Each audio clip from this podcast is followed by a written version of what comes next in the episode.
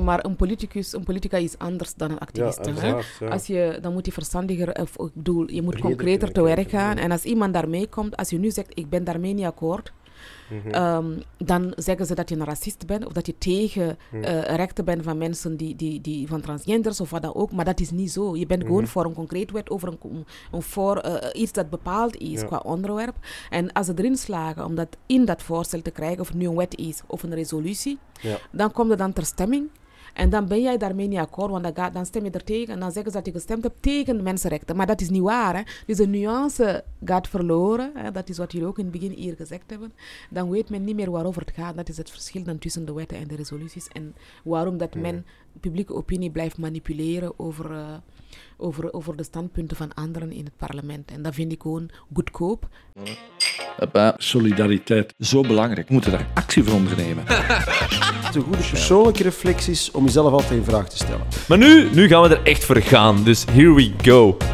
Welkom bij een nieuwe aflevering van Discours met de Boys. We zijn er vandaag met niemand minder dan Asita Kanko, eh, Europees parlementslid en geallieerd met de NVA. Welkom. Of ja, wij welkom bij het Eu- Europees parlement, I guess. Heel Dus, eh, groot gebouw, mij.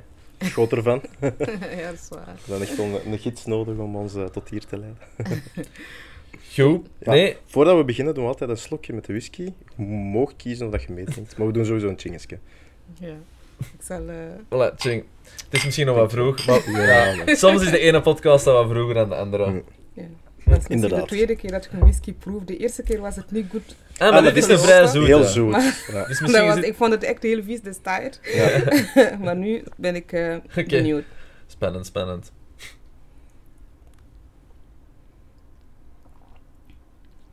Hmm, dat is wel een lekkere.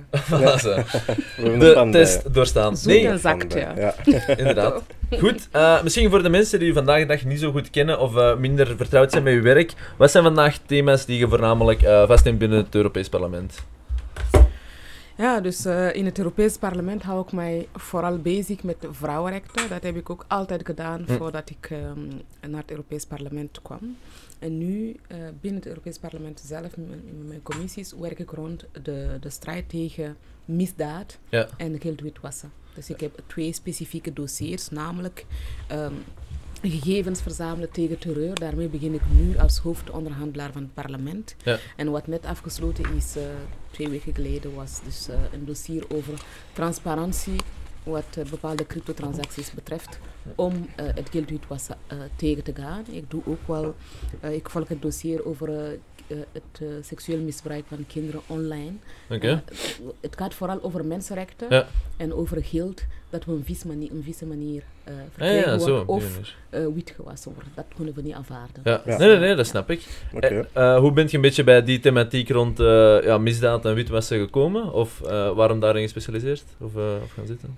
Ja, eh, omdat, ehm, omdat je, om twee redenen. Ten Hm. eerste ben ik, heb ik echt een sterk gevoel van rechtvaardigheid. Ik, heb, eh, ik, ik heb eh, spontaan wel iets tegen onrechtvaardigheid en tegen het misbruik van, van mensen. Dus Hm? dat is de, een van de beste manieren om, om, om dat aan te pakken, is daar rond werken. En twee, ehm, het is ook wel een thema, zijn thema's waar je echt wel tot een akkoord kan komen. Dat zijn zeer concrete thema's. Mhm. En ik hou, ik hou er niet van om mijn tijd te verdoen met, met onnozele dingen waar iedereen een mening heeft en waar niemand is beslist. Dus dit gaat echt over iets concreets en dan Ja. kom je tot een einde eh, waar je een bepaalde positie hebt aangenomen en een, een, een wet hebt en een resultaat boekt. En dat Ja. vind ik, dan kan je met het volgende beginnen. Hè. Dat vind ik wel Ja. belangrijk. Ja. Oké, nee, nee, nee. En wat zijn zo wat hiaten die voornamelijk eh, vandaag de dag nog aanwezig zijn op Europees niveau als het over witwassen gaat? Of, of eh, hoe moet me dat inbeelden? Ja? Heel veel.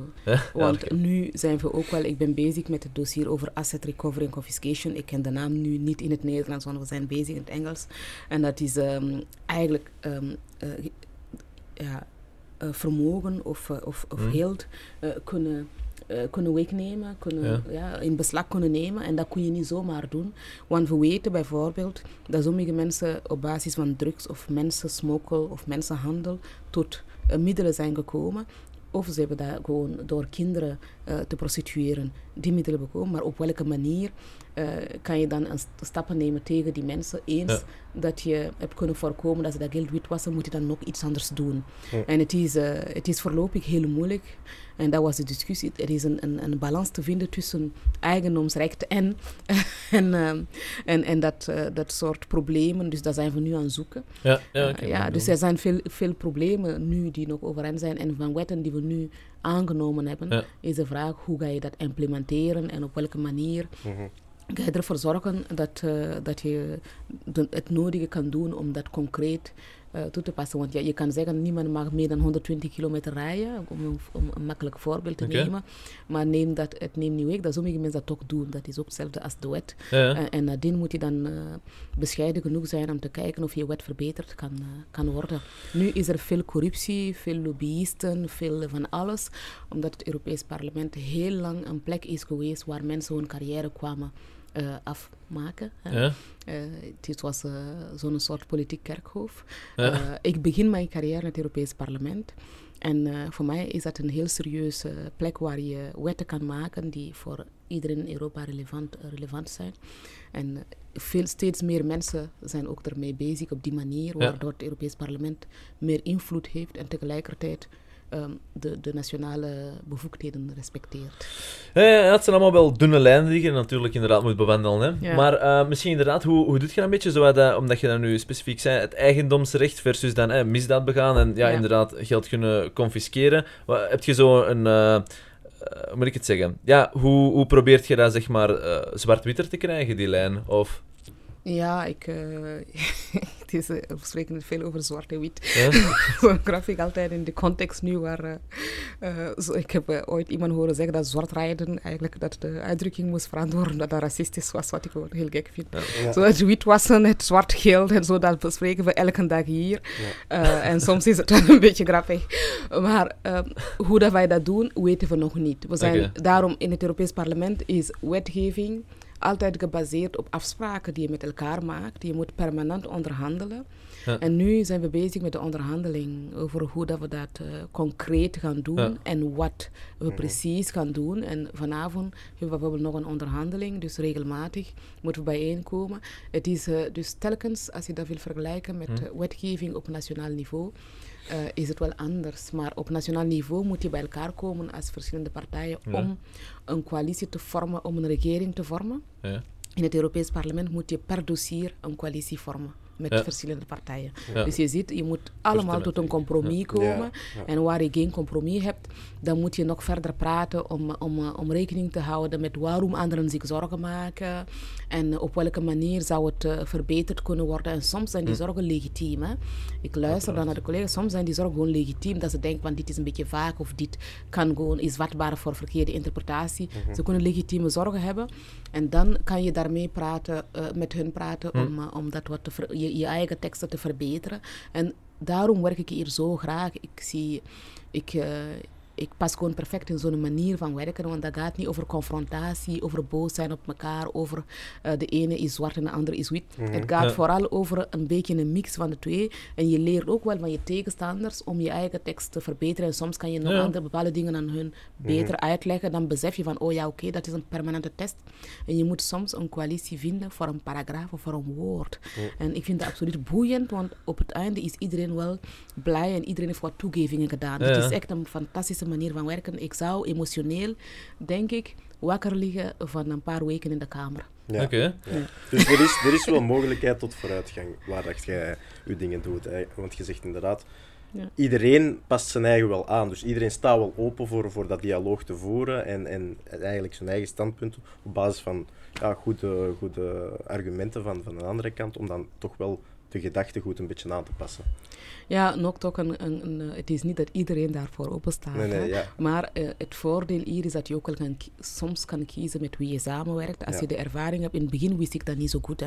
Ja. Dus nu heb ik dat wat meer door, dat voordat ik een dossier kies, kijk wel wie, wie is de hoofdonderhandelaar, uh, wie zijn de, de, de mensen van de andere fracties. Ja. En als het mijn dossier is, dan vraag ik toch aan collega's, wil jij mijn eh, tegenpartij zijn in dit dossier? Dus je kan eigenlijk de juiste, je komt de meeste mensen tegen die ook gespecialiseerd zijn in die dossiers. En je kent elkaar, je zegt ja, dit, ik snap wel wat je bedoelt, maar dit is gewoon niet haalbaar. En die mensen zijn echt wel redelijk. Maar het is niet altijd zo. Je kan echt mensen komen, tegenkomen die gewoon niks willen en die hun eigen partijprogramma in de tekst willen zetten en die niks willen weten van wat jij denkt. Ja, ja. Die niet, maar die mensen kunnen hier ook echt niet scoren. Nee. Want Nee. je zit dan alleen. Hè? Je, je, niemand wil dan met je werken. En de volgende Nee, keer sta je dan alleen. Dus het is een plek waar je alles ge- gebaseerd is op je reputatie, op je geloofwaardigheid.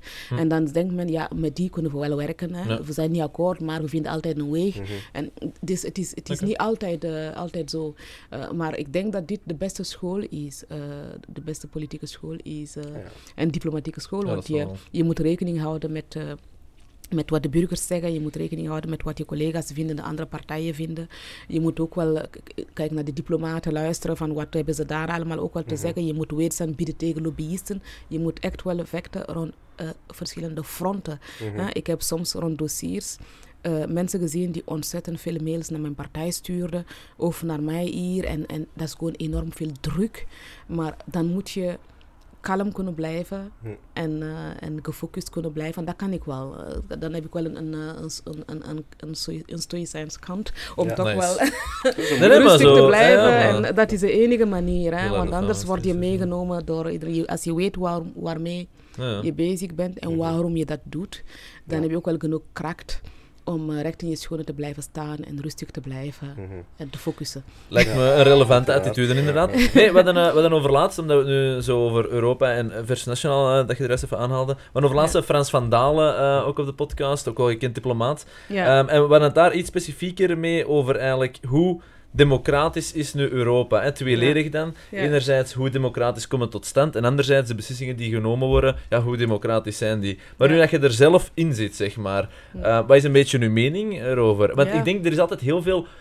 Europa wordt te pas en te onpas positief of negatief gebruikt. Hè. Als het Ja. soms de lokale politiek goed uitkomt, dan is Europa, kijk wat we hebben gedaan voor, hè, binnen Europa om ons ding door te doen. Als het niet goed is, dan is het van, oh, het is Europa, we kunnen er niks aan doen. En dus ik hoor daar wel, het is altijd een beetje ambetant hè, dat ze daar zo wispelturig mee omgaan. Ja. Eh, maar daarom, je zit er zelf in, dus vandaar, nu, vanuit uw eigen ervaring, vind je dat het... Ik heb een slokje whisky nodig, ik kan niet op beantwoorden. Ja, maar dat mag, dat mag, dat versta je het. Voilà, voilà. Hm, het is toch niet te vroeg. Ja, maar, zeker, hè. ja, Frans van Dalen heb ik gezien bij eh, de Elschot-lezing van 2019, waar we allebei sprekers. Ja, leuk. Ehm, ik, ehm, ik denk dat eh, Europa een soort. Het, heeft, eh, het snijdt aan twee kanten, moet ik zeggen. Je moet, Europa moet toegevoegde waarde hebben voor de mensen. En soms, net zoals de mensen in, in, in, in Zwitserland ook wel zeggen, en daarom hebben ze problemen soms met de EU om afspraken te maken. Ze hebben de, de, de relatie met de EU verbroken. Hè? Zwitserland. Ja, ja, Zwitserland, omdat zij boos waren over het idee dat de EU eh, qua bevoegdheden eh, hun land niet respecteert en qua arbeidsmigratie ook geen goede afspraken maakt. Dat zijn ook wel de bekommernissen binnen eh, lidstaten van de EU zelf. Hm. Dus het probleem met Europa is dat je, je dingen moet doen, maar je moet weten wanneer je stopt. Mhm. Want de andere mensen kunnen dat zelf, de, li- de lidstaten kunnen dat zelf ook. En dat is Mhm, soms een mhm. moeilijke balans, want sommige mensen hebben zo'n een vorm van eh, imperialistische manier van doen. Dan denken ze, ja kijk, dan zijn wij gewoon de baas van Europa. Gaan we Ja. de baas van iedereen zijn. Mhm, Ja. En dan zeggen de lidstaten, ja maar nee, wij, wij zijn eigenlijk ook wel zelfstandig en soeverein. Dus het botst natuurlijk. Ja. Maar dat wil niet zeggen dat mensen tegen elkaar zijn. Het is gewoon een soort van een verlengstuk van wat op nationaal niveau kan gedaan worden. En een buffer eh, op internationaal vlak. Ja. Dus het is altijd een balans zoeken en dat gevoel van dominantie intern niet, eh, niet hebben. Maar ik vind dat, eh, dat van Europa iets praktisch, iets moois maakt. Mhm. Ja. Maar soms juist ook wel enorm ingewikkeld. En voor de mensen is de nuance niet makkelijk om te begrijpen. Nee, nee. Het is een, een, een combinatie ja, van, van, van macht. En soms is het natuurlijk heel makkelijk om te zeggen het is de schuld van Europa. Mhm. Of Europa. Euro- of Europa gaat het oplossen. maar zo gaat het niet. En soms is er ook heel veel vereenvoudiging van dingen. Je, wij beginnen hier met, hier met iets en dan lees ik in de krant. Europa gaat dit doen, maar dat klopt helemaal niet. We zijn er zelfs nog niet begonnen. En Ja, Europa gaat het niet doen. Hè. ja. Ja, we gaan zien wat er gaat gebeuren. Dus ik denk dat er ook wel een samenwerking is, niet alleen binnen de politiek, Mhm. maar ook wel met de media. Ja. Om eh, te begrijpen wat er is. Wij doen heel veel werk. Als ik nu met een dossier begin, dan lijkt het uit aan de media. Ik denk dat er een, eh, wat informatie gegeven moet worden, zodat mensen weten waarover die dingen gaan. Mhm. Maar als politici, stel je voor, als ik nu op sociale media ga schrijven wat we hier allemaal doen, dan gaan de mensen mij gewoon ontvolgen en niks meer doen. Dat eigenlijk erg is, hè? Want mensen zouden beter Maar als ik nu zeg, geïnteresseerd zijn, hè. slokje whisky bij de podcast, Ja. ja, dan zijn ze helemaal blij. Dus, Ja. En dan klagen ze nadien, maar ja, kijk. Dus ik denk dat Er is een midden. er- de, de, de burger heeft ook een deel van, eh, van de macht. Mhm. En dan moet je dat ook wel gebruiken. Want als je dat niet gebruikt, dan krijg je geen uitleg. En dan ben je alleen maar af en toe boos. Ja. Maar je, bent zelf ook niet beschikbaar. Ja, je om, moet eh, zelf ook iets omdat doen. je moet zelf ook iets doen en je moet je op tijd wel vragen stellen. Mhm. En dus we proberen dingen op een ludieke manier natuurlijk uit te leggen. Maar dat is Hm. niet, want Europese dingen zijn niet, politiek is niet altijd sexy natuurlijk. nee, hè. nee. Dat, is, eh, dat is niet makkelijk. Nee, en ik heb me wel inbeelden natuurlijk. hè, Een argument pro-Europa, of soms zo, hoe moet ik het zeggen, betere allianties creëren, wat uiteindelijk hè, Europa is voor de lidstaten als het eh, ehm, zijn doel probeert eh, goed te doen. En dan kan ik me wel inbeelden met specifieke thematiek, zoals misdaad en witwassen. Ja. Ja. als daar elk lidstaat zijn eigen akkoorden heeft en ja, weigert eh, rond te kijken, dan is het heel moeilijk om dergelijke dingen op te lossen. Ja. Eh, langs de andere kant, er is altijd natuurlijk zo'n spillover effect. Je wilt ook niet dat alles Europees gaat, want dan Nee. op een bepaald moment gaat het woord misdaad heel breed worden. Ja. En dan gaat de controle van witwas bijvoorbeeld zo ver gaan en dan heeft het weer zijn nefast effect. Dus dat is ook een beetje die fine line die je altijd zo aan moet... ja. Ja, eh, Grensoverschrijdend eh, ja. misdaad moet je natuurlijk Europees kunnen aanpakken. Hè. Mhm. Dus er is zelfs een, een zeer leuke serie op Netflix. Eh, over eh, ja, de, de team. En dat gaat over eh, de Joint Investigation Teams. Dat is ook wel een Europese wet waar we samen aangewerkt hebben recent.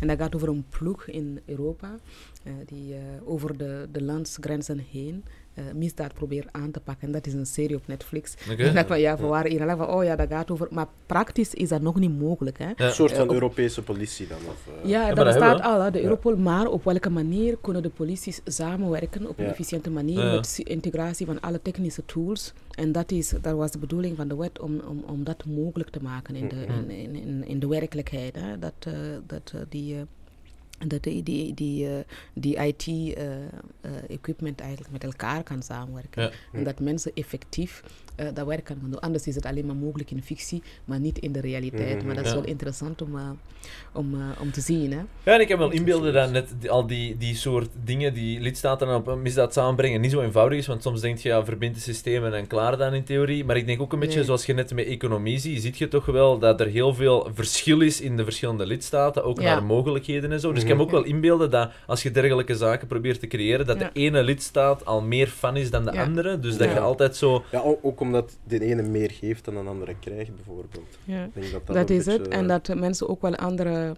prioriteiten hebben. En Mhm. in elke lidstaat eh, vinden verkiezingen plaats op een andere datum. Dus afhankelijk van nationale verkiezingen kunnen mensen bepaalde standpunten nemen. Dus het is ook heel belangrijk om de timing van je wetgeving ook wel intelli- intelligent aan te pakken, zodat mensen niet onder druk zijn van verkiezingspropaganda. Ja. Volgend punt. De verkiezingen samen... eh, Ja, en dat is, dat Trekken. is moeilijk. Ja. En, en bovendien is eh, de, de relatie tot de, de urgentie wat misdaad betreft, bijvoorbeeld pak maar corruptie of andere Mhm. vormen van misdaad, mhm. is niet hetzelfde in alle lidstaten. Maar in het parlement en bij de Europese instelling kan je wel tot een, tot een akkoord komen. Maar als de raad niet volgt, want je moet wel drie zijn om, eh, om eh, wetten, wetten te maken op Mhm. EU-niveau, dan blijft het natuurlijk moeilijk op dat moment. Hè. En de, de, de, de boodschap ook, de woorden die je gebruikt, kunnen wel je project eh, be- bepalen. eh, Ja. Of eh, de mensen kunnen dat volgen of niet volgen. Mhm. Want iedereen heeft niet dezelfde cultuur. Hè? Mhm. Europa, dat zijn 27 verschillende lidstaten. En als je nu denkt van ja, ik zit ergens in, in Frankrijk en ik ga gewoon mijn, mijn manier van doen opleggen in zeg maar Duitsland of, of, of Polen of Hongarije. En dan zit iemand in Nederland. Zelfs de manier van spreken over dingen. Ik heb hier geleerd. Eh, ik vraag eh, vaak aan mijn medewerker van welk land komt die collega. Mhm. Want afhankelijk daarvan moet je dan je, cultuur. ja, je moet eh, rekening houden met hoe dat zij, Hm. eh, op welke, Ja. welke manier ga je spreken, welke woorden ga je gebruiken. Eh, ja, dat, dat telt ook allemaal en dan moet je rekening houden met wat voor hun belangrijk is. Hè? Mhm. Want ze hebben niet dezelfde prioriteiten als wij. Dan kan je dan op die manier dan wat... Ja, ja, snap ik wel. Ehm, dat is is misschien wel het leuke natuurlijk, als je zo zeg maar een beetje globaler werkt en Ja. ehm, nog steeds, ja, ook, eh, hoe moet ik het zeggen, eh, lokaler, merkt je hard, zeg maar, de soort gesprekken of de manier waarop we Mhm. thema's behandelen, zeg maar, Ja. op Belgisch niveau of. Vlaams niveau versus dan Europees niveau? Of... Ehm, Ja, Of zijn dat toch soortgelijke thema's, soortgelijke behandeling? Hè, de, de vraag is dan, zijn we eerder toch allemaal soortgelijke cultuur? Of zit er toch wel harde Ja. verschillen in hoe dat, de tijdsgeest misschien wat, wat verschilt tussen die Het is-?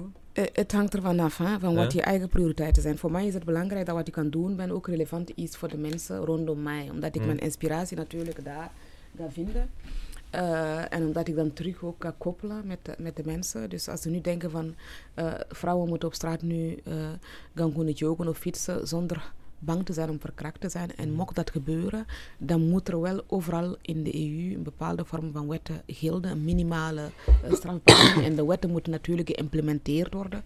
Dus als ik naar dat kijk, dan neem ik dat mee naar mijn werk in het dossier dat ik nu ook wel aan onderhandelen ben over eh, geweld tegen vrouwen en huiselijk geweld. Dan neem ik dat mee. Ja. Als ik hoor, verhalen hoor van vrouwen die de hele dag opgesloten zitten en die nergens naartoe mogen zonder toestemming van hun man, en dat bestaat hier echt in Europa, of die nooit mogen scheiden, want anders riskeren ze dan eh, eh, eergerelateerd geweld of eremoord, dan neem ik dat mee naar. Dus ik neem iets uit de realiteit rondom mij mee Ja. naar de, de plek waar ik Mhm. meewerk aan wetten. En dan kom ik terug met een antwoord ten opzichte van een concreet probleem. Maar ik heb ook collega's die wat meer technisch bezig zijn. Ik heb ooit voor een dossier, we hebben ooit een dossier besproken en ik vroeg mij af wie zich hiermee echt bezighoudt. Misschien is dat belangrijk, ik neem aan dat dat belangrijk is, maar ik vond dat echt wel speciaal. Hè? Eh, niet relevant, hè, maar dat zijn dingen die ik nooit zou doen.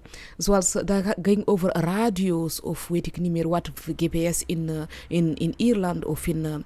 in, in- ja, ik, ik kan dat zelfs nu niet meer zeggen wat dat was. Zo En dan denk ik van, ja, het. maar die soort dossiers bestaan. En er zijn mensen die daaraan werken en vrijwillig. Ik snap dat gewoon dus niet, hè. En van, ja, oké, goed, maar, maar bij mij moet het echt wel... eh, Emotioneel hebben- geladen hebben, ja, dat en iets dat, waar ik tegen mijn buurvrouw kan zeggen, ja, ik Ja. ben aan het helpen om jouw probleem op te lossen. Ja. Dus dat is het, hè. En dat... eh, Hm. Als moeder denk ik van, ja, wat zijn wij nu aan het maken voor onze dokters om Mhm. eh, onze kinderen om te gaan fietsen. en, en dat de daders weten, als wij iets doen, dan gaat, er- gaan er wel effectief consequenties zijn. Mhm. En dat gaat, geen minim, dat gaat geen kleine straf zijn of zo. Hm. En dat gaat echt keihard zijn. Dan moeten we de lidstaten aanmoedigen om dat te doen. Dus ik, ik, ik heb dat concrete nodig in wat ik doe. Ja. Dan ben ik gemotiveerd, anders heb ik Hm. geen zin meer. Als men, men mij nu gaat be- bezig laten eh, worden met allerlei technische dingen waar ik niet begrijp waar dat vandaan komt, Ja. dan denk ik van ja, dan, dan snap ik dit echt niet. En ik weet ook niet wie daarop zit te wachten. Ja. ik, ik, ik, ik tuurlijk. snap dat niet. Dus het gaat wel echt over mensen. En ik denk dat we dat ook steeds meer moeten doen in de politiek. Want anders weten de mensen ook niet waarmee wij bezig zijn. Mhm. En we komen dan veel te ver van de mensen te staan. Hè? Mhm. En dat snappen we ook allemaal niet meer. Dan weten we niet meer eh, waarmee zij elke maand moeten worstelen. En wat hun concre- waar hun concrete realiteit omdraait. Hè? Ja. Nee, nee. Dat- ik is denk dat dat sowieso relevant is. verandert, hè, natuurlijk. De realiteit verandert ook constant, dus je moet gewoon constant contact Mhm. houden om te weten naar waar het verandert. Want vanuit een hoge zetel, zullen we het noemen, tussen haakjes, is dat moeilijk om, om natuurlijk touch te... Letterlijk, te hè, dat is in het vijfde of zesde verdiep. Ja, ja, zie. Eh, nee, nee. Maar mijn voeten zijn helemaal op de grond. Goed tegengehoord. Uh, nee, misschien... eh want inderdaad, dat is zo interessant wat je zegt. Eh, Ik geloof inderdaad natuurlijk wel, de meeste mensen die aan politiek doen of echt zullen veranderen, zijn in zekere mate wel gezond emotioneel geladen. En je wilt Mm. een thema voelen en daardoor Mm. er iets mee doen, eh, veronderstel ik. Mm. Maar natuurlijk, ehm, je zit ook wel in een soort van eh, rechtssysteem en waarin dat je probeert eh, rationele dingen te creëren, genaamd wetten dan. Maar natuurlijk, hoe dat je het uit... Ik weet dat je het anders bedoelt, maar er is natuurlijk altijd een fine line between, eh, hoe moet ik het zeggen, being emotionally motivated en natuurlijk zo moraliteit in een soort van wet gaan steken. Ja, Ehm, en dan merk je vandaag dag ook meer en meer dat Mm. eigenlijk dat die lijn niet zo gemakkelijk te zien is. Want soms denk je misschien, dat kan relevant zijn, langs de andere kant kan het al snel te ver gaan of zo. Ja. Dus, eh, ja. Maar je bedoelt, eh, ja, alles is niet in wetten te vatten. Hè? Dat Ja, bedoel je. Het zeker. is, en eigen- eigenlijk als wetgever moet je natuurlijk een verschil maken tussen een opinie uiten en, en wetten maken. Dat Hm, wet moet inderdaad. wel iets zijn dat past in het bestaande Mm. kader.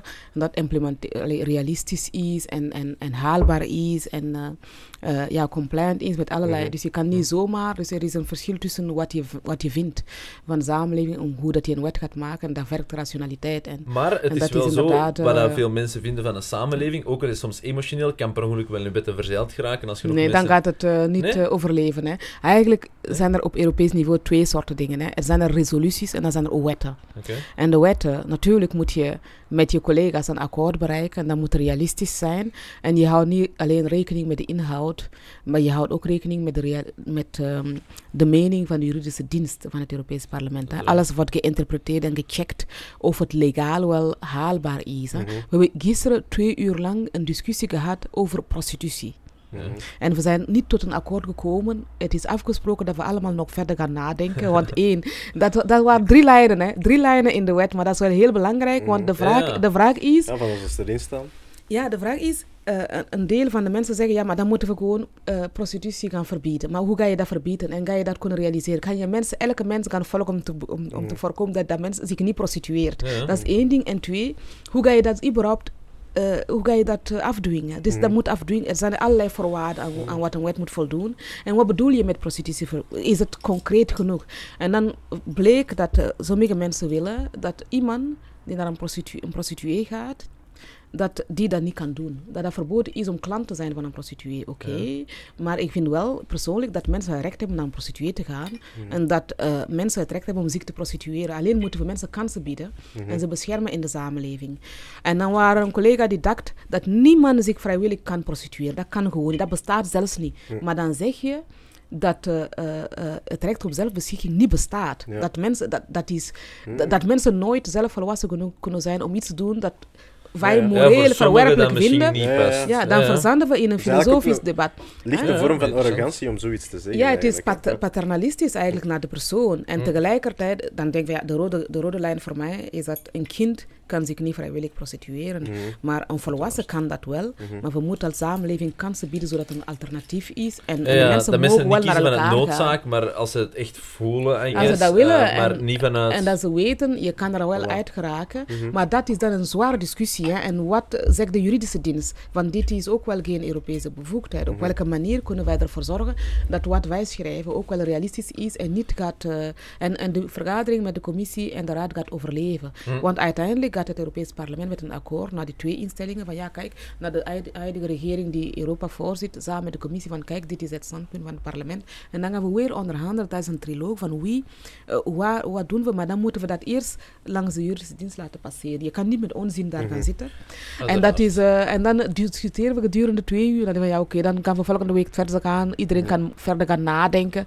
En de kans is groot dat er volgende week een akkoord is over dat paragraaf. Want mensen gaan beseffen, dat kan je echt niet in een wet zetten van die soort zaken. Ja. En je moet voorzichtig zijn dat het ook wel in lijn is eh, met de nationale wetten en dat het haalbaar is om dat te realiseren. Dat, ja, dat is gewoon, het is gewoon heel moeilijk soms. Ja, ja. Hè? Want mensen hebben natuurlijk ideeën, en, en, maar ja, een wet is anders dan een idee. Ja, ja, ja. En, dat- en dat is... eh, ja, je, hoort het dan misschien niet graag, maar dat is vrij zwart-wit, dus je moet er echt Nee, ik hoor het eh, graag. Ik vind het superleuk. Ik vind dat zwart rijden gewoon allemaal niet mag, niet mag, maar wel mag gezegd worden. Nee, maar ja, misschien dat is, dat is een iets of wat ander thema, waar dat je zelf ook al wel bent, of uitgesproken over bent. En dat is wel het hele woke gebeuren. Ja, ja, ja. Ja. Ehm, en misschien in die maand ook wel een interessante vraag. Merk je ehm, ja, dergelijke doorslagen van de klepel-wetgevingen ook doorkomen in Europa? Of is dat eigenlijk beperkt? En is dat veel eer zeg maar, een cultureel-maatschappelijk debat? Of begint het stilaan toch ook wel eh, impact hebben op de rechtsstaat? Dat we ook... eh, Ja, open ja, vraag. Ja, tuurlijk. Allerlei zaken. Hè. Ja. Gelijk, eh, van die eh, medicijnen, chemische castraties op Ja. jonge leeftijd. Al die thema's dat er binnen leven en dergelijke. Ehm, Er zijn dat is tegenwoordig- termen dat ik gebruik, ja, ik kan het iets wel Ja, ja, maar oké. Ik dacht, Nee, oei, ja. Nee, nee, ik ga, ik ga de whisky van termen. verwijderen. Ja, maar het was puur omdat ik recent What is a Woman heb gezien, dat is een documentaire. Zo. Ja, En daar gebruikte me exact hetzelfde woordkeuze, maar ja. ik weet wat ik bedoel. Ja. Maar het is, eh, het is natuurlijk heel moeilijk eh, Mhm. voor de democratie. Want eh, in eerste instantie is woke een bedreiging van de vrijheid van meningsuiting. Mm. Want je mag, eh, je mag heel weinig zeggen. Alles wat je zegt, je moet echt permanent op eieren lopen. Mhm. Oh, zoveel En zelfs als je nu zegt dat mensen niet mogen zwart rijden, vraagt men waarom heet dat zwart Mm, rijden. Bepaalde dingen, en dat vind ik gewoon zo eh, belachelijk hè, eigenlijk. Want ik voel mij absoluut niet aangesproken als ik zoiets hoor.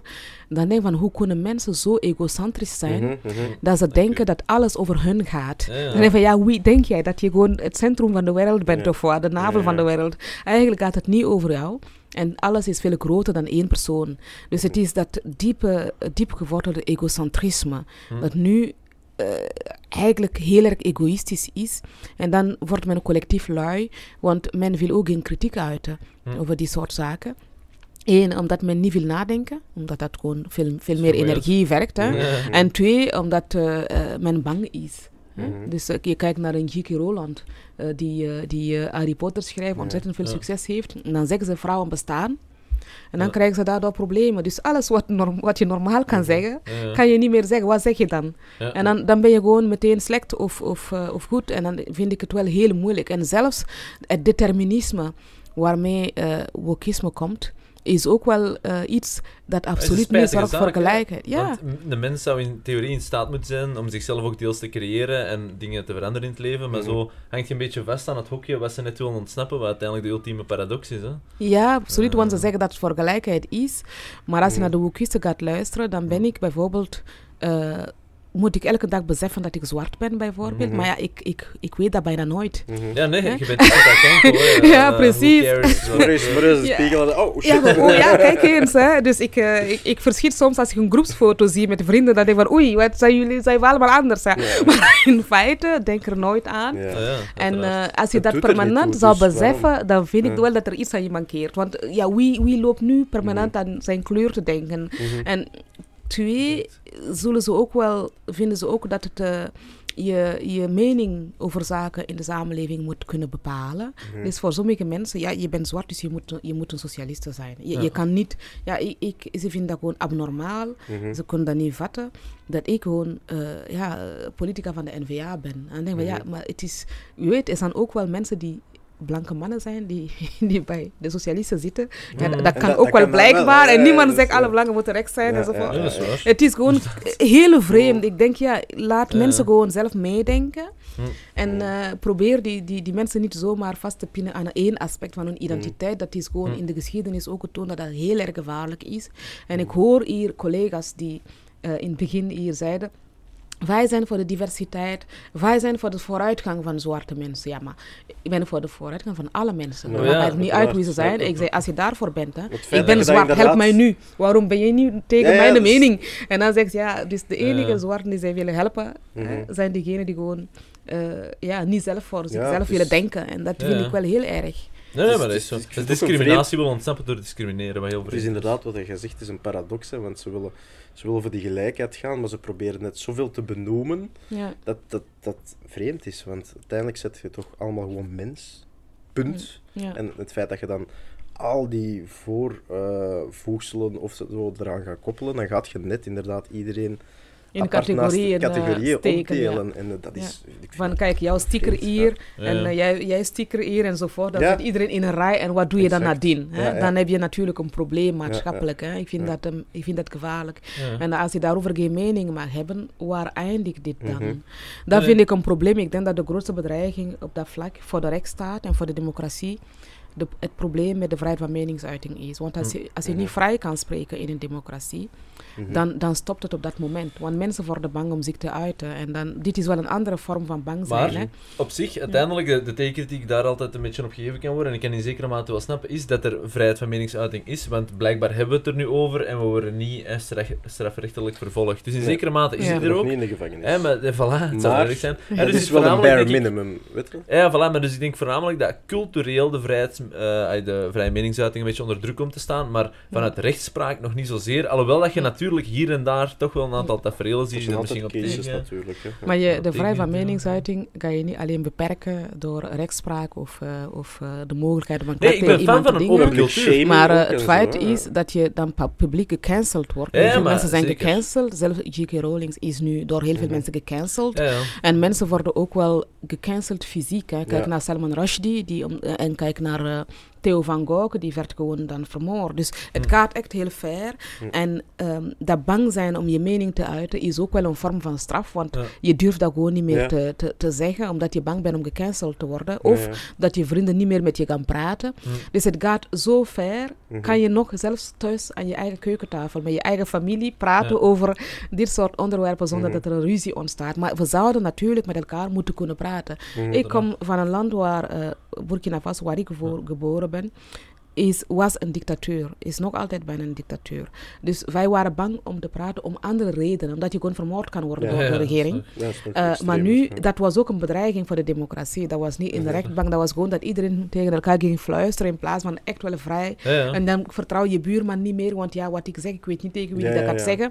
Maar is dat wel eigenlijk anders met dat wokisme en waar je eigenlijk niks meer durft te Mhm. vinden van zaken? Hè? Ja. Maar, dat oh is zo'n subtiele. Een subtiele, een subtiele en Mhm. onzichtbare Voilà, het van- is geen moord, maar wel public shaming of cancelling. Of canceling. En soms in een overdreven toestand kan het Mhm. ook wel moord worden. Omdat eh, mensen dan afkomen met bedreigingen. Ja. Eh, en en dat, eh, dat, wat men zegt dat je dan slecht bent voor de samenleving. Mhm. Dan krijg je een etiket racist. Dan krijg je een etiket, etiketten opgestapeld. En op een gegeven moment wordt dan gevaarlijk. Maar het is dan ook wel eh, slecht. Eh, voor mensen die slachtoffer zijn van echte racisme. Want dat Mhm. bestaat natuurlijk. Zelfs het idee dat zwarte mensen bepaalde meningen moeten hebben. Mhm. En per se slachtoffer zijn. En ik zeg, ja, ik ben geen slachtoffer. Mhm. En dan, dan ben je niet slim genoeg om te beseffen dat je slachtoffer bent. Ja, sorry, maar Ja. Ik, ik ben gewoon... eh, Sorry, ik ben geen slachtoffer. Kan je dat niet begrijpen? Dan maak je het zelf ook niet weten. Mhm.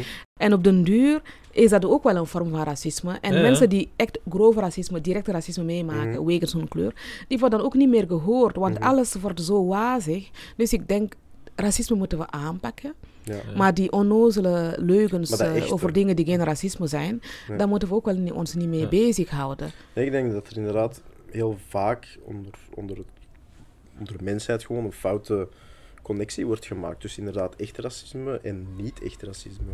En dat dat heel moeilijk te, te onderscheiden is, ik weet het niet, voor, voor heel veel mensen. En dat dat dan daaraan koppelen met het, met het woke-gegeven of zo. Dus Ja, hoe, het kan... hoe kun je dat juist ja, echt duidelijk Hm. van elkaar splitsen eigenlijk? Ja. Ja, door, eh, ik denk dat eh, wat racistisch is, dat mag misschien eh, bepaald worden in, Mhm. de, in, in, in de wet. En dat Uiteraard. moet natuurlijk, als je nu zegt dat iemand, een, als iemand een andere mening heeft, dan kan je niet zeggen racist, dat is gewoon een andere mening. Ja, En ja. dat mensen moeten opnieuw leren dat andere Mhm. meningen bestaan. Ja, en dat dat exact, gewoon deel uitmaakt van een gezonde samenleving. Ja, ja. En en als zelfs kinderen dan op die manier. Ik, heb, ik kreeg ooit een, een mail van een leerkracht die zei. Op school, een leerkracht die zelf Mhm. ook wel niet hier geboren is, hè, die was van Marokkaanse afkomst. En die zei: Kijk, ik ben leerkracht. Op school durf ik wel veel te zeggen tegen de kinderen, maar mijn collega Peter, meester Peter, durft dat niet. Want als hij één keer iets zegt, dan streng is, dan krijgt hij wel Ja. het woord racisme en de ouders die komen klagen. Maar op wel, dan wordt je kind ook wel door je eigen toedoen in de steek gelaten. Zelf- Want als de leraar dat niet meer durft, ik wil wel dat de leraar zijn, werk, zijn, hè, zijn of haar werk doet. Hè. Ja. Dat is, eh, en het is mijn verantwoordelijkheid om Mhm. daar zelf ook respect voor te hebben. Hè. Als, ik, als ik klein was, kon ik niet thuiskomen en klagen over de leraar. Hè. Dan moest ik wel eerst uitleggen wat ik allemaal gedaan Mhm. had. En waarom de leraar dan boos was. Dus ik, ja, ik zweeg wel als de leraar boos was. Maar ja, ik denk tegenwoordig is het wel anders. Mhm. Uh, maar het is, het is moeilijk. Ik, het gaat zo ver. Ik kreeg eh, ooit uh, te, te, te lezen, en, en, en mijn dokter, die gemengd is, kreeg dat ook wel soms te horen, dat gemengde kinderen zouden niet mogen bestaan. En zij tegen mij, dus men zegt dat ik niet kan bestaan, of wat. Dus ja, ze ziet dat, wel, gemengde kinderen, ja, dat is voor mij een ultieme vorm van samenleven eigenlijk. Hè? Maar ja, binnen, binnen hoeveel duizend jaar dan zijn we allemaal gemengd. Ja, precies. Hè, dat, dat hoop ik ook. Hè. hè, ja. Ja, dat hoop ik. We zagen als van we nog bestaan natuurlijk. Hè, maar Ja, ik Als we nog ja, bestaan- maar kijk, ja, ik geef de whisky echt wel. Ik doe, ik doe, want die stelt zich vragen over het volgende. Ik hoop dat we nog bestaan, ja. Ja. Maar ik zeg, ja, mijn dokter zegt, ja, kijk, ik schaam mij dood als ik dit zie, van Mm. bepaalde woke dingen. Ik schaam mij echt dood en, over die mensen. En dan zeggen ze iets, zeg, ja, maar dan ben je gewoon een beetje boos tegen één kant van jezelf. En die zeggen, ja, nou, daar kunnen we wel grapjes over maken. Van, ja, kijk, eh, ik kies dan. Zeg op dat moment, dat mens ken ik niet, ik lijk er niet op. Want die zegt, het is gewoon kei domme dingen aan het zeggen. Maar het, het, het leeft wel bij de kinderen, moet ik zeggen. Het leeft wel bij de kinderen. En dan wil men zeggen, van, ja, je moet gewoon meteen zeggen dat je slachtoffer bent in plaats van je verantwoordelijkheid te nemen. En het gaat niet alleen over kleuren. Het gaat nu zelfs veel verder.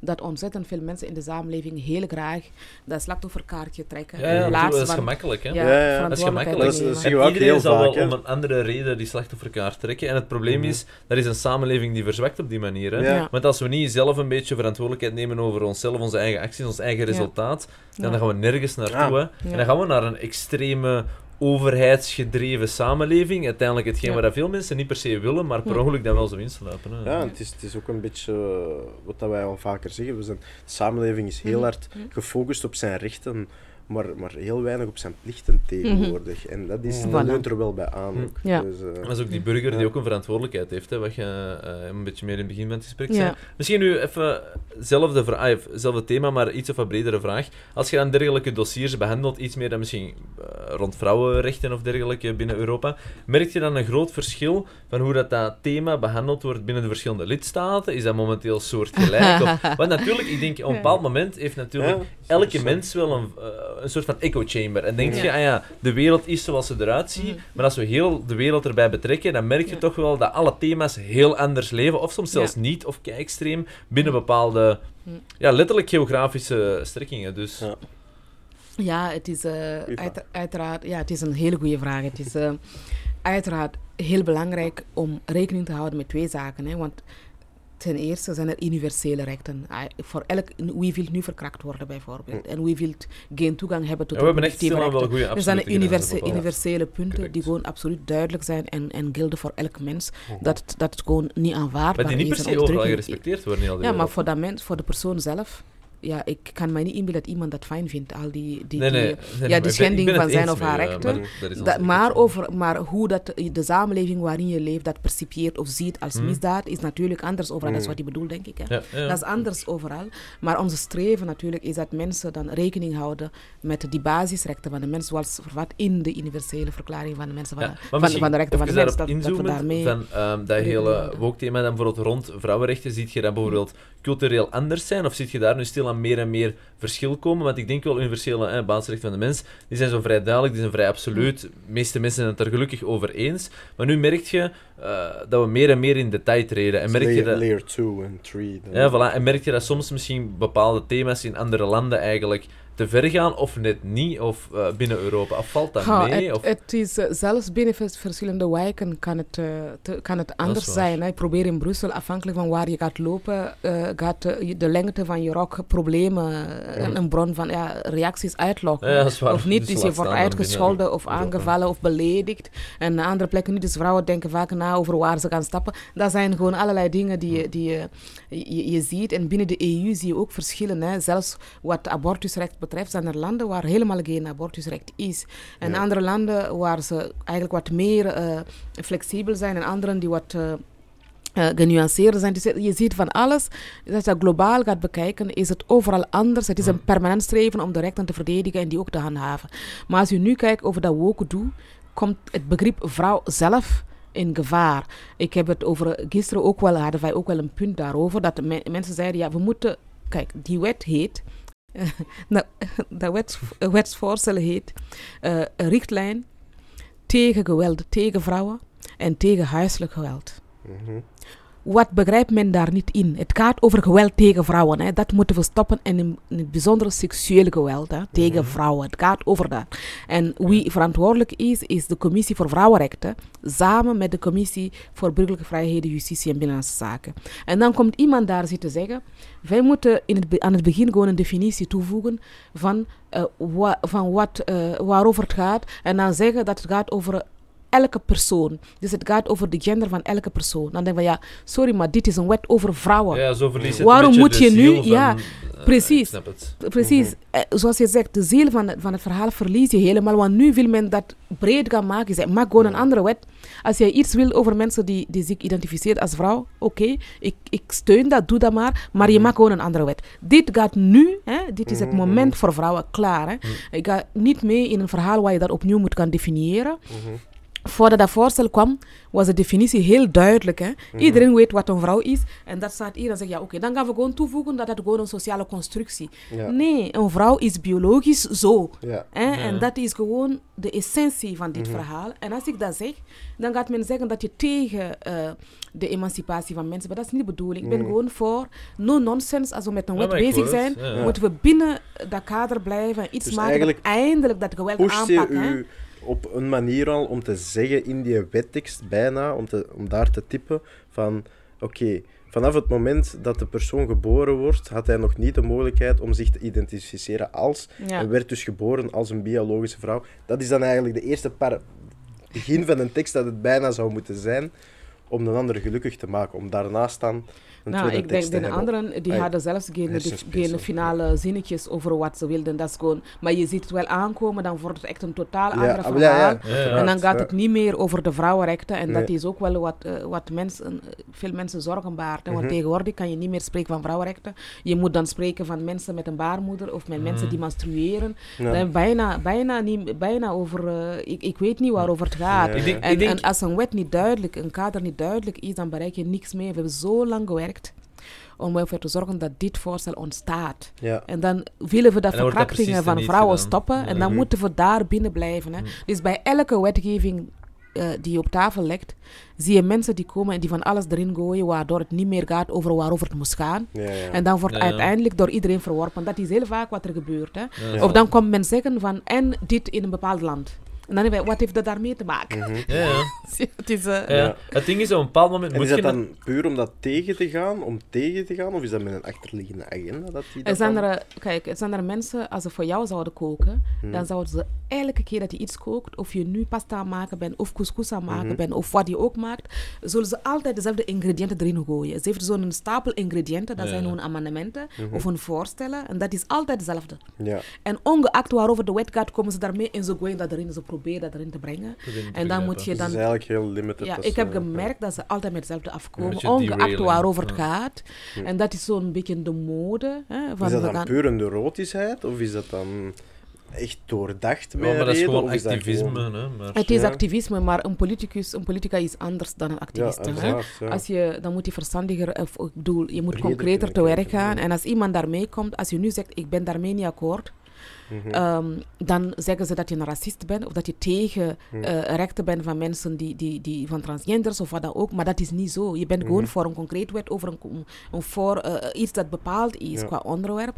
En als ze erin slagen om dat in dat voorstel te krijgen, of het nu een wet is of een resolutie, Ja. dan komt het dan ter stemming. En dan ben jij daarmee niet akkoord, want dan, gaat, dan stem je er tegen. En dan zeggen ze dat je gestemd hebt tegen mensenrechten. Maar dat is niet waar. Hè. Dus de nuance gaat verloren. Hè. Dat is wat jullie ook in het begin hier gezegd hebben. Dan weet men niet meer waarover het gaat. Dat is het verschil dan tussen de wetten en de resoluties. En waarom dat men publieke opinie blijft manipuleren over, eh, over, over de standpunten van anderen in het parlement. En dat vind ik gewoon goedkoop. En Mhm. ook wel eh, gevaarlijk, want Hm. dan polariseert het gewoon alleen maar. En het gaat nooit over waarover het zou moeten gaan. Dan gaan we gewoon één, niet vooruit. En twee, dat, dat werkt gewoon veel meer haat jegens elkaar in de hand. Ja, En, en eh, dat is gewoon disinformatie puur, hè, provocatie. ja. Dat, die soort mensen, daarmee wil ik eigenlijk niet werken. Ik vind dat je eerlijk moet zijn. Maar je moet ermee we- werken, want uiteindelijk, anders dan ben je ook aan het discrimineren op een aantal parameters. En uiteindelijk... eerlijkste- nee. Ja, maar ja, uiteindelijk, als je niet wilt samenwerken met de mensen die niet willen denken, zo, dan... Uiteindelijk, het probleem is, we gaan altijd zo'n beetje in hetzelfde straatje. Nee, maar ik bedoel niet omdat Nee, nee. zij anders denken. Ik bedoel, ik bedoel het, is dan, het is dan niet interessant om met hen te werken, want ze zijn niet professioneel. Maar je kan niet altijd kiezen. Hè. Er zitten er natuurlijk bij, maar dan moet je een meerderheid kunnen vormen met anderen die wel echt willen focussen op die wet. Maar soms hebben zij dan een meerderheid, waardoor dat je, dat je tekst dan echt een andere betekenis Ja, gaat ik- hebben. ik snap het, en maar het doel voorbij schieten. Hè. Maar dat is een super interessante vraag. Hè, van tot waar moeten we dan eigenlijk inderdaad durven categoriseren om soms wetten heel gericht te maken en doelgericht hun effectiviteit te bewijzen? En waar moeten we inderdaad aan de ultieme gelijkheidskaart trekken en mensen benoemen als mensen? Hè? Dat is zo'n heel moeilijke lijn. Want daar denk ik, met de specifieke wet die je nu zegt, hè, van eh, huiselijk geweld tegen vrouwen, wilt je dat heel specifiek benoemen om net een specifiek effect na te streven? Maar het staat in de kant- titel, hè. het gaat over geweld tegen vrouwen. Mhm. Wie, wie weet niet wat een vrouw is? dus het Oh is, nee, lijkt mij gewoon heel Ja, evident. En Heel dat, moeilijk, blijkbaar. en dat geweld tegen vrouwen is gewoon absoluut duidelijk. We zijn allemaal Mhm. eh, in shock telkens dat iemand verkrakt wordt en telkens dat we naar de cijfers kijken. Mhm. Er is onderzoek en dat wet is niet zomaar Eigenlijk ben ontstaan. je te hè. laat. Het is, Als je ja, vijf jaar geleden die tekst had geschreven, geen probleem. Nee, maar vijf, vijf Ja. jaar geleden hebben wij, eh, vier jaar geleden, waren wij net in dit parlement. En Ja. ik heb een resolutie laten aannemen, een half jaar na nadat ik hier zat, met heel veel elementen die nu ook in, in, in dit wet staan. Want de, het traject is lang, hè. Mhm. En dan gaat in de strategie, dan komt er wel in de wet, en dan willen we dat gewoon handhaven en verder zetten.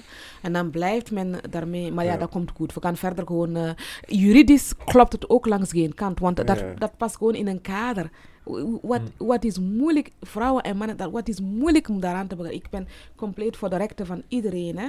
Ik vind dat mensen zich moeten identificeren zoals zij willen. Maar als ik het heb over een vrouw, dan bedoel ik wel een vrouw. Mhm. En als ik het heb over een wet om vrouwen te beschermen, dan wil ik niet dat de rechten van vrouwen verder gedegradeerd worden. Nee, nee, nee, Door mensen die gewoon eh, eh, met hun wokisme alles willen veranderen.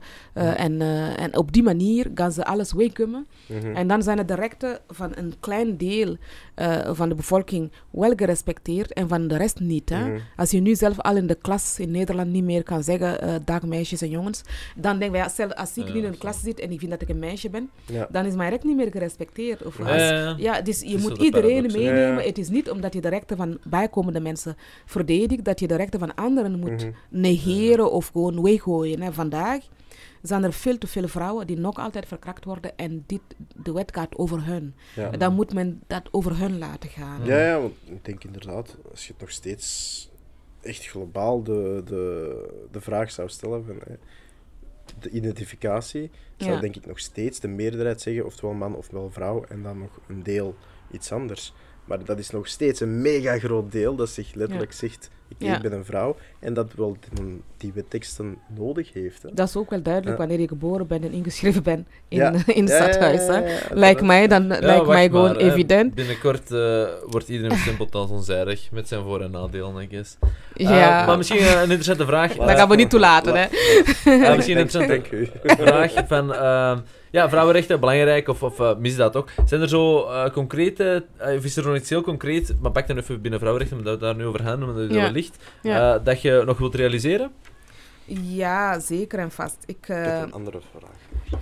ja, iets over vrouwen dat ik zou willen reali- realiseren. Ik wil nu ten eerste dat vrouwen gewoon als vrouw zijn. Dat is blijkbaar wel iets dat we nog moeten... Maar dat, dat lijkt mij dat al gerealiseerd dat- was. Dus, maar, dat is, ja. maar iets dat ik echt zou... eh, Echt, ja, opnieuw realiseren. Ja, dat dat ja. nu, dat dat nu niet bekeken wordt als Ja. een, eh, een schending van mensenrechten als je nu zegt dat vrouwen bestaan. Hè? Ja. Ja. dat is wel, eh, want die bestaan wel. Hè?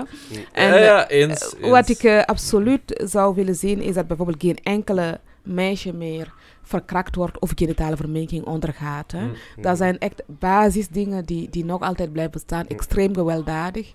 En ehm, eh, wat ik ook zou willen zien, eh, is dat qua leiderschap, dat vrouwen zich niet meer extra moeten bewijzen. Mhm. Hè? Want soms wordt ook wel onderschat hoe vaak je, je extra inspanning moet doen om dan toch wel echt legitiem ook wel je Mhm. taken te Mhm. kunnen uitvoeren. Ik ervaar dat zelf ook. Het is, het is echt moeilijk. Ik wil dat op een gegeven moment dat het niet meer zo is, maar dat kunnen we samen doen. Zowel de strijd tegen geweld. cultureel dan. Of bent je bijvoorbeeld pro-quota's op dat niveau? Ja, dat is na- natuurlijk een ander punt. Hè. Ik ben, eh, je bedoelt de vertegenwoordiging. Ah, ja, dat omdat je zei leiderschap, Ja. vrouwelijk, Leiderschap, en dan maar als je er- bewijzen, als je maar er- quota zou eigenlijk een soort van positieve discriminatie zijn, om dat Ik ben te tegen positieve discriminatie. Ja, want ik vind, dat niet, Wacht. ik vind zelfs niet dat het positief is. Dat discriminatie Nee, positief kan zijn. discriminatie. Ja, ik, dat vind, ik, ben ook tegen eh, de, de, de affirmative action, positieve discriminatie voor kleur, voor van alles. Daar ben ik ook wel tegen. Mhm. Ik vind gewoon dat men moet kijken naar de talenten Ja, en naar de dat persoon die nodig is op die, op die plek.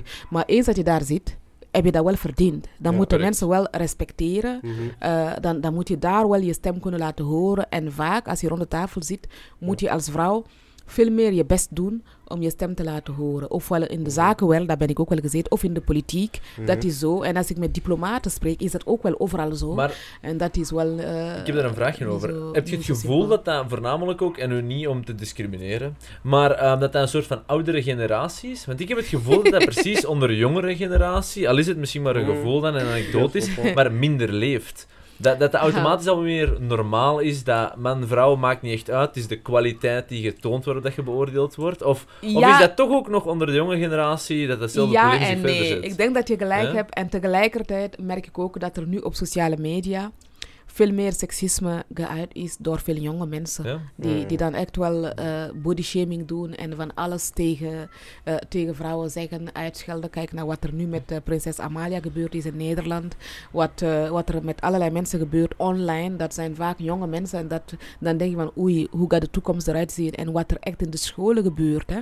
Al die Mhm. verkrachtingen in de scholen in Groot-Brittannië die verleden jaar aan het licht kwamen, dat is gewoon verschrikkelijk. Mhm. Die mensen waren gewoon tieners. Hè? Hoe dat ze omgaan En dat is ook wel de Instagram-manier van leven, waar eh, heel veel eh, meisjes nu ook eetstoornissen hebben, waar, door die, die, Ja, die dat is- shaming. Dus dat bestaat bij de jongeren, maar op, het wer- op de werkvloer is het inderdaad zo dat een veel eh, eh, bredere generatie van de dertigers en veertigers Ja. dat absoluut normaal vindt.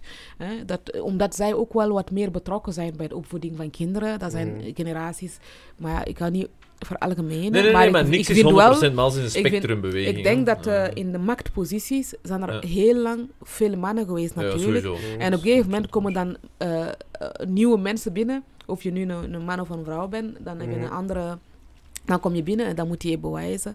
Maar in mijn ervaring is het soms echt wel moeilijker Mhm. voor vrouwen. En, en dan heb ik, ik heb zelfs een boek daarover geschreven. Hè, Leading Ladies, maak je ambities waar. Om tips te geven van ja, hoe kan je daarin die boardroom overleven. En Ja, ja. op je stoel, zeg gewoon. En de eerste keer dat ik in het Europees Parlement kwam, heb ik ook van alles gezien. Hè. Er Ja, kwam, er kwam zelfs een man binnen en ik stond hier mij in te schrijven mijn badge. En dan zei hij tegen mij, kan je mij inschrijven? Die ging ervan uit Echt? dat ik hem moest inschrijven, want ik stond hier... Ik stond wel in de rij bij hem, hè, maar Ja, ik moet hem gaan ja. inschrijven. Waarom sta ik hier te niks? Ja, ja. En ik, ik was zo... Mijn mond viel open, want ik dacht, hoe ga ik hierop reageren? En toen zeiden de mensen die, die, die iedereen aan registreren waren van... Meneer, eh, please step back. Hè, wacht, we zijn mevrouw nu eerst aan het helpen. Ja. En dan, eh, ja, dan gaat die man gewoon... Die heeft zich niet verontschuldigd natuurlijk. Ja, Dus dat is typisch. En dan gaan ze je... Ik heb dat ook wel Mm, mm, mm. meegemaakt, dat je de vraag krijgt van... Ga nu de kopies maken. Dus het, men gaat ervan uit van die... Dat, je, dat jij andere dingen moet doen. Maar je moet gewoon... Toen ik in het parlement zelf in de plenaire zaal kwam... Ja. Je moet eens binnen de plenaire zaal gaan en je stoel proberen verplaatsen. Ik, ik was echt aan vechten met mijn stoel, want ik wist niet hoe dat... Die was ontzettend zwaar. En mijn buurmannen zeiden, ja, maar je moet hem... We hebben een techniek. Je moet hem dan zo... Die was misschien niet gemaakt voor, voor mijn eh, arm. Of Ja, ja, die was die niet manier. gemaakt voor... eh, Ja. eh, die is gemaakt voor mensen die daar eigenlijk een paar keer gezeten hebben. Ze weten wel hoe het allemaal werkt. hè. Ja, ja. En ja, ik heb dan een techniek gevonden om mijn stoel te... te, te, te, te- te- om daarop Volgende te keer kunnen... En daarop te kunnen gaan zitten. En toen keek ik naar allerlei mannen die de hele tijd gewoon respectloos met mij omgingen. Alsof ja, je bent gewoon wij zijn. En toen besefte ik ineens. Hun stoel is exact zoals mijn stoel. Mhm. Ja. En ik heb het verdiend. Oh ik ja? werd verkozen op dezelfde Mm. manier. Mhm. Zoals zij allemaal. Dus niemand is hier superieur. Ja. Wij zijn gelijk. En volgende keer dat ze mij weer op een rare manier gaan aanspreken, zal Mm. ik denken aan die stoel. En dan zal ik denken, jij en ik, we zijn gewoon gelijk. Hè? We zijn allebei Europarlementsleden en je bent niet superieur omdat je hier aan lang zat. Ja. Of omdat je ouder bent, of omdat je een man bent, of omdat wat dan ook. Ja. Hè? Dus wij, Ik, geloof natuurlijk wel in een bepaald ontgroeningsproces, maar ik bedoel... Het. Ontgroening. Maar- ja, uiteraard, uiteraard. Dat is gewoon hoe de realiteit werkt. Maar inderdaad, er mag eigenlijk wel geen onderscheid gemaakt worden op basis van irrelevante Ja, zaken ja, ja, zoals geslacht. Want helemaal mee Maar je moet hè. dat zelf ook wel, want ik dacht, allee, als ik nu mij laat, eh, ja, die mensen mij eh, op die manier laten Mhm. behandelen, dan, Ja. dan is het ook mijn eigen beslissing. Hè? Maar ik kan dan een er andere beslissing nemen. Dus ik denk geven, dat niemand jou de kracht gaat komen geven om dat te doen. Je moet dat zelf Ah, nee, want als je de kracht outsourced, dat Ja, is het probleem voilà, inherent. Precies, je Mm. moet Je moet zelf nemen. denken van, I'm here for a reason. En soms ben je bang, Ja, ja. maar dat wil niet zeggen dat je moet opgeven. Hè? Nee, nee, Dus in ik, tegendeel. eh, in tegendeel, Eh, voilà. bang moet bewijst eh, de nood aan groei. Ja, je moet... eh, Ja, nee, nee, ja, eens.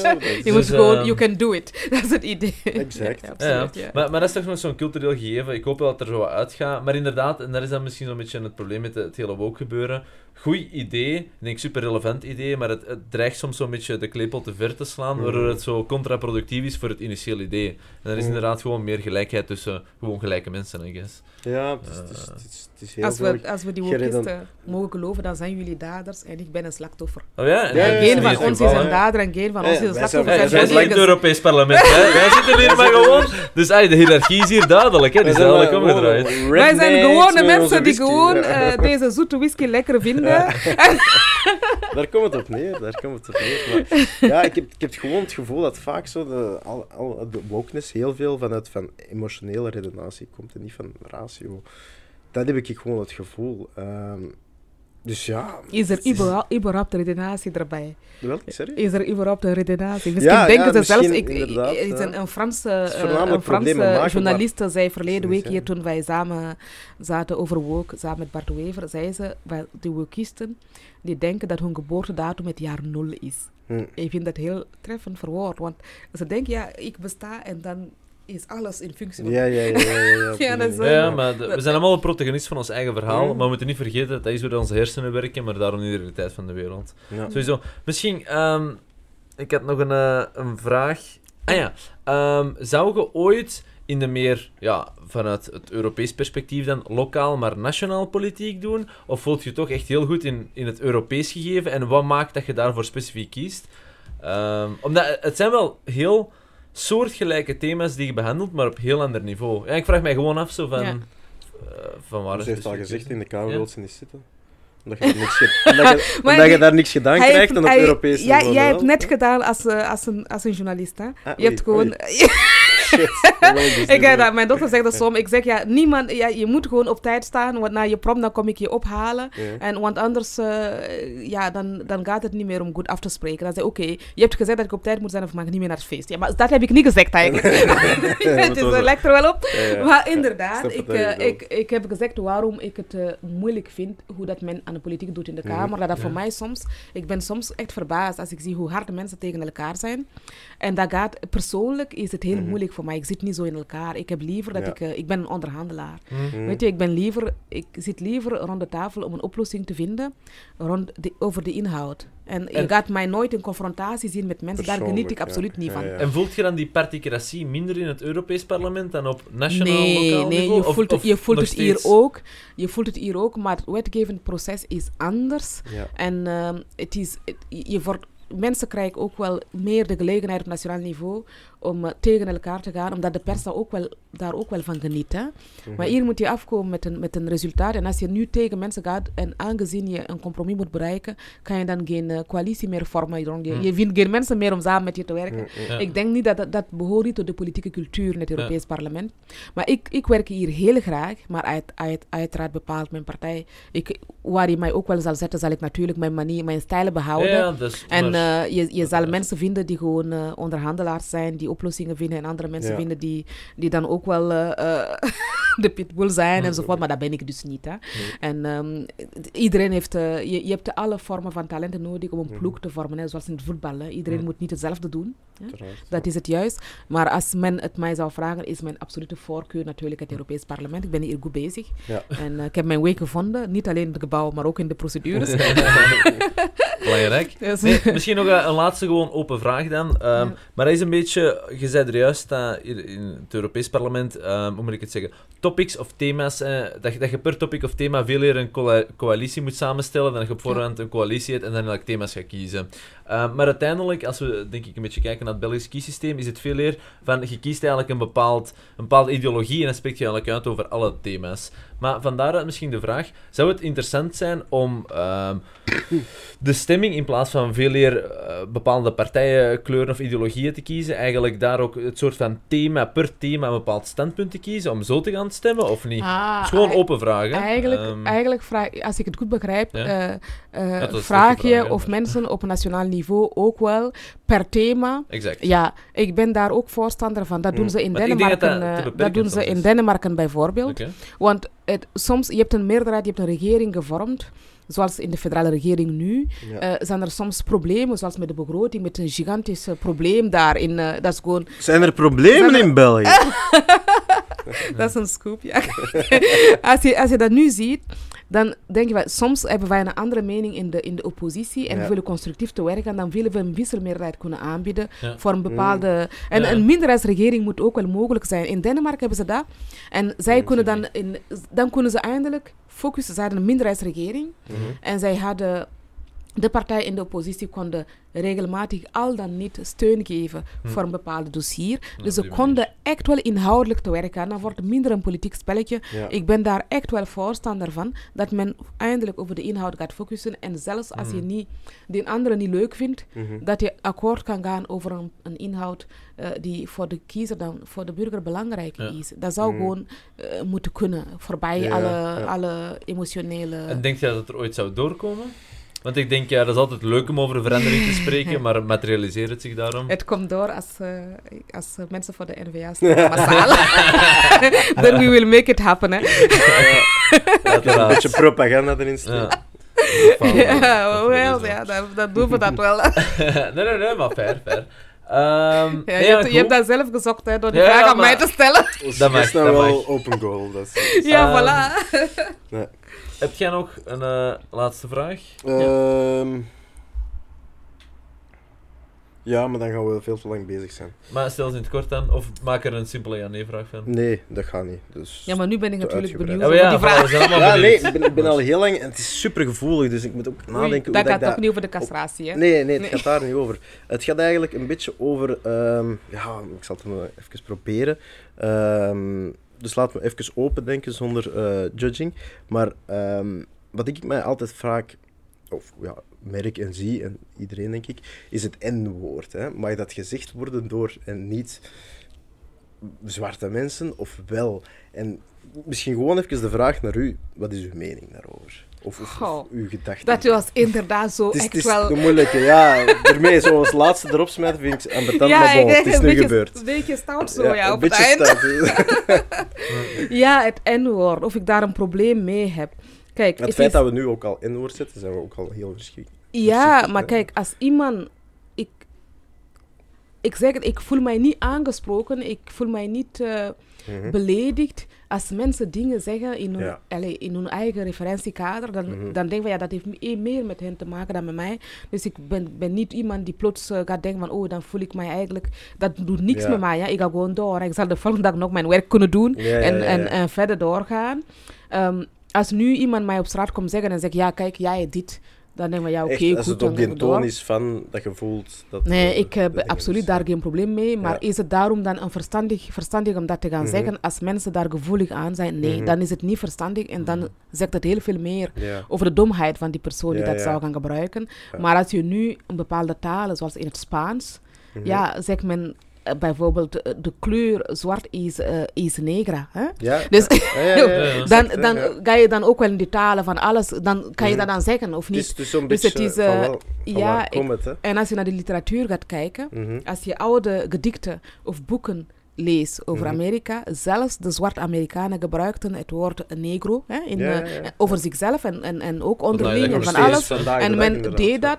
Eh, en dat staat in de boeken ook wel geschreven door mensen die niet, eh, die niet zwart waren. Wat ga je dan Ah ja, daarmee doen? Dus ja. ik denk dat we nu moeten denken van op welke manier gaan we met elkaar om. Mhm. En, eh, en ook misschien niet te veel belang hechten aan, Hm. bepaalde, Ja. aan bepaalde woorden. Ja, ja. Ehm, Geef ruimte, maar heb respect. ja, gewoon respect voor elkaar, denk ik. Hè? Maar Ja. ik, ik zou denken van, ja, oké, als je dat nu tegen mij zou komen zeggen, zou ik denken van, die man, die, dat, dat mens is niet goed in, in zijn hoofd. Maar hij zei, ja, oké, ja, goed, ja. ik ga gewoon doorgaan met waarmee ik bezig ben. Ja. Maar uiteraard eh, moet je niet per, permanent iets negatiefs gaan zoeken achter wat mensen Mhm. zeggen of zo. Hè? Als Ja. je nu Zwarte Piet op straat ziet, wat heeft dat met mij te maken? Mhm. Dan denk je, Ja, ja, oké, dat heeft iets met snoepen met kinderen te maken. Niks met mij te maken. Ja. Ik voel mij compleet... eh, eh, ik voel me totaal niet aangesproken. Mhm. En ik zal zelf ook wel wat snoep vragen.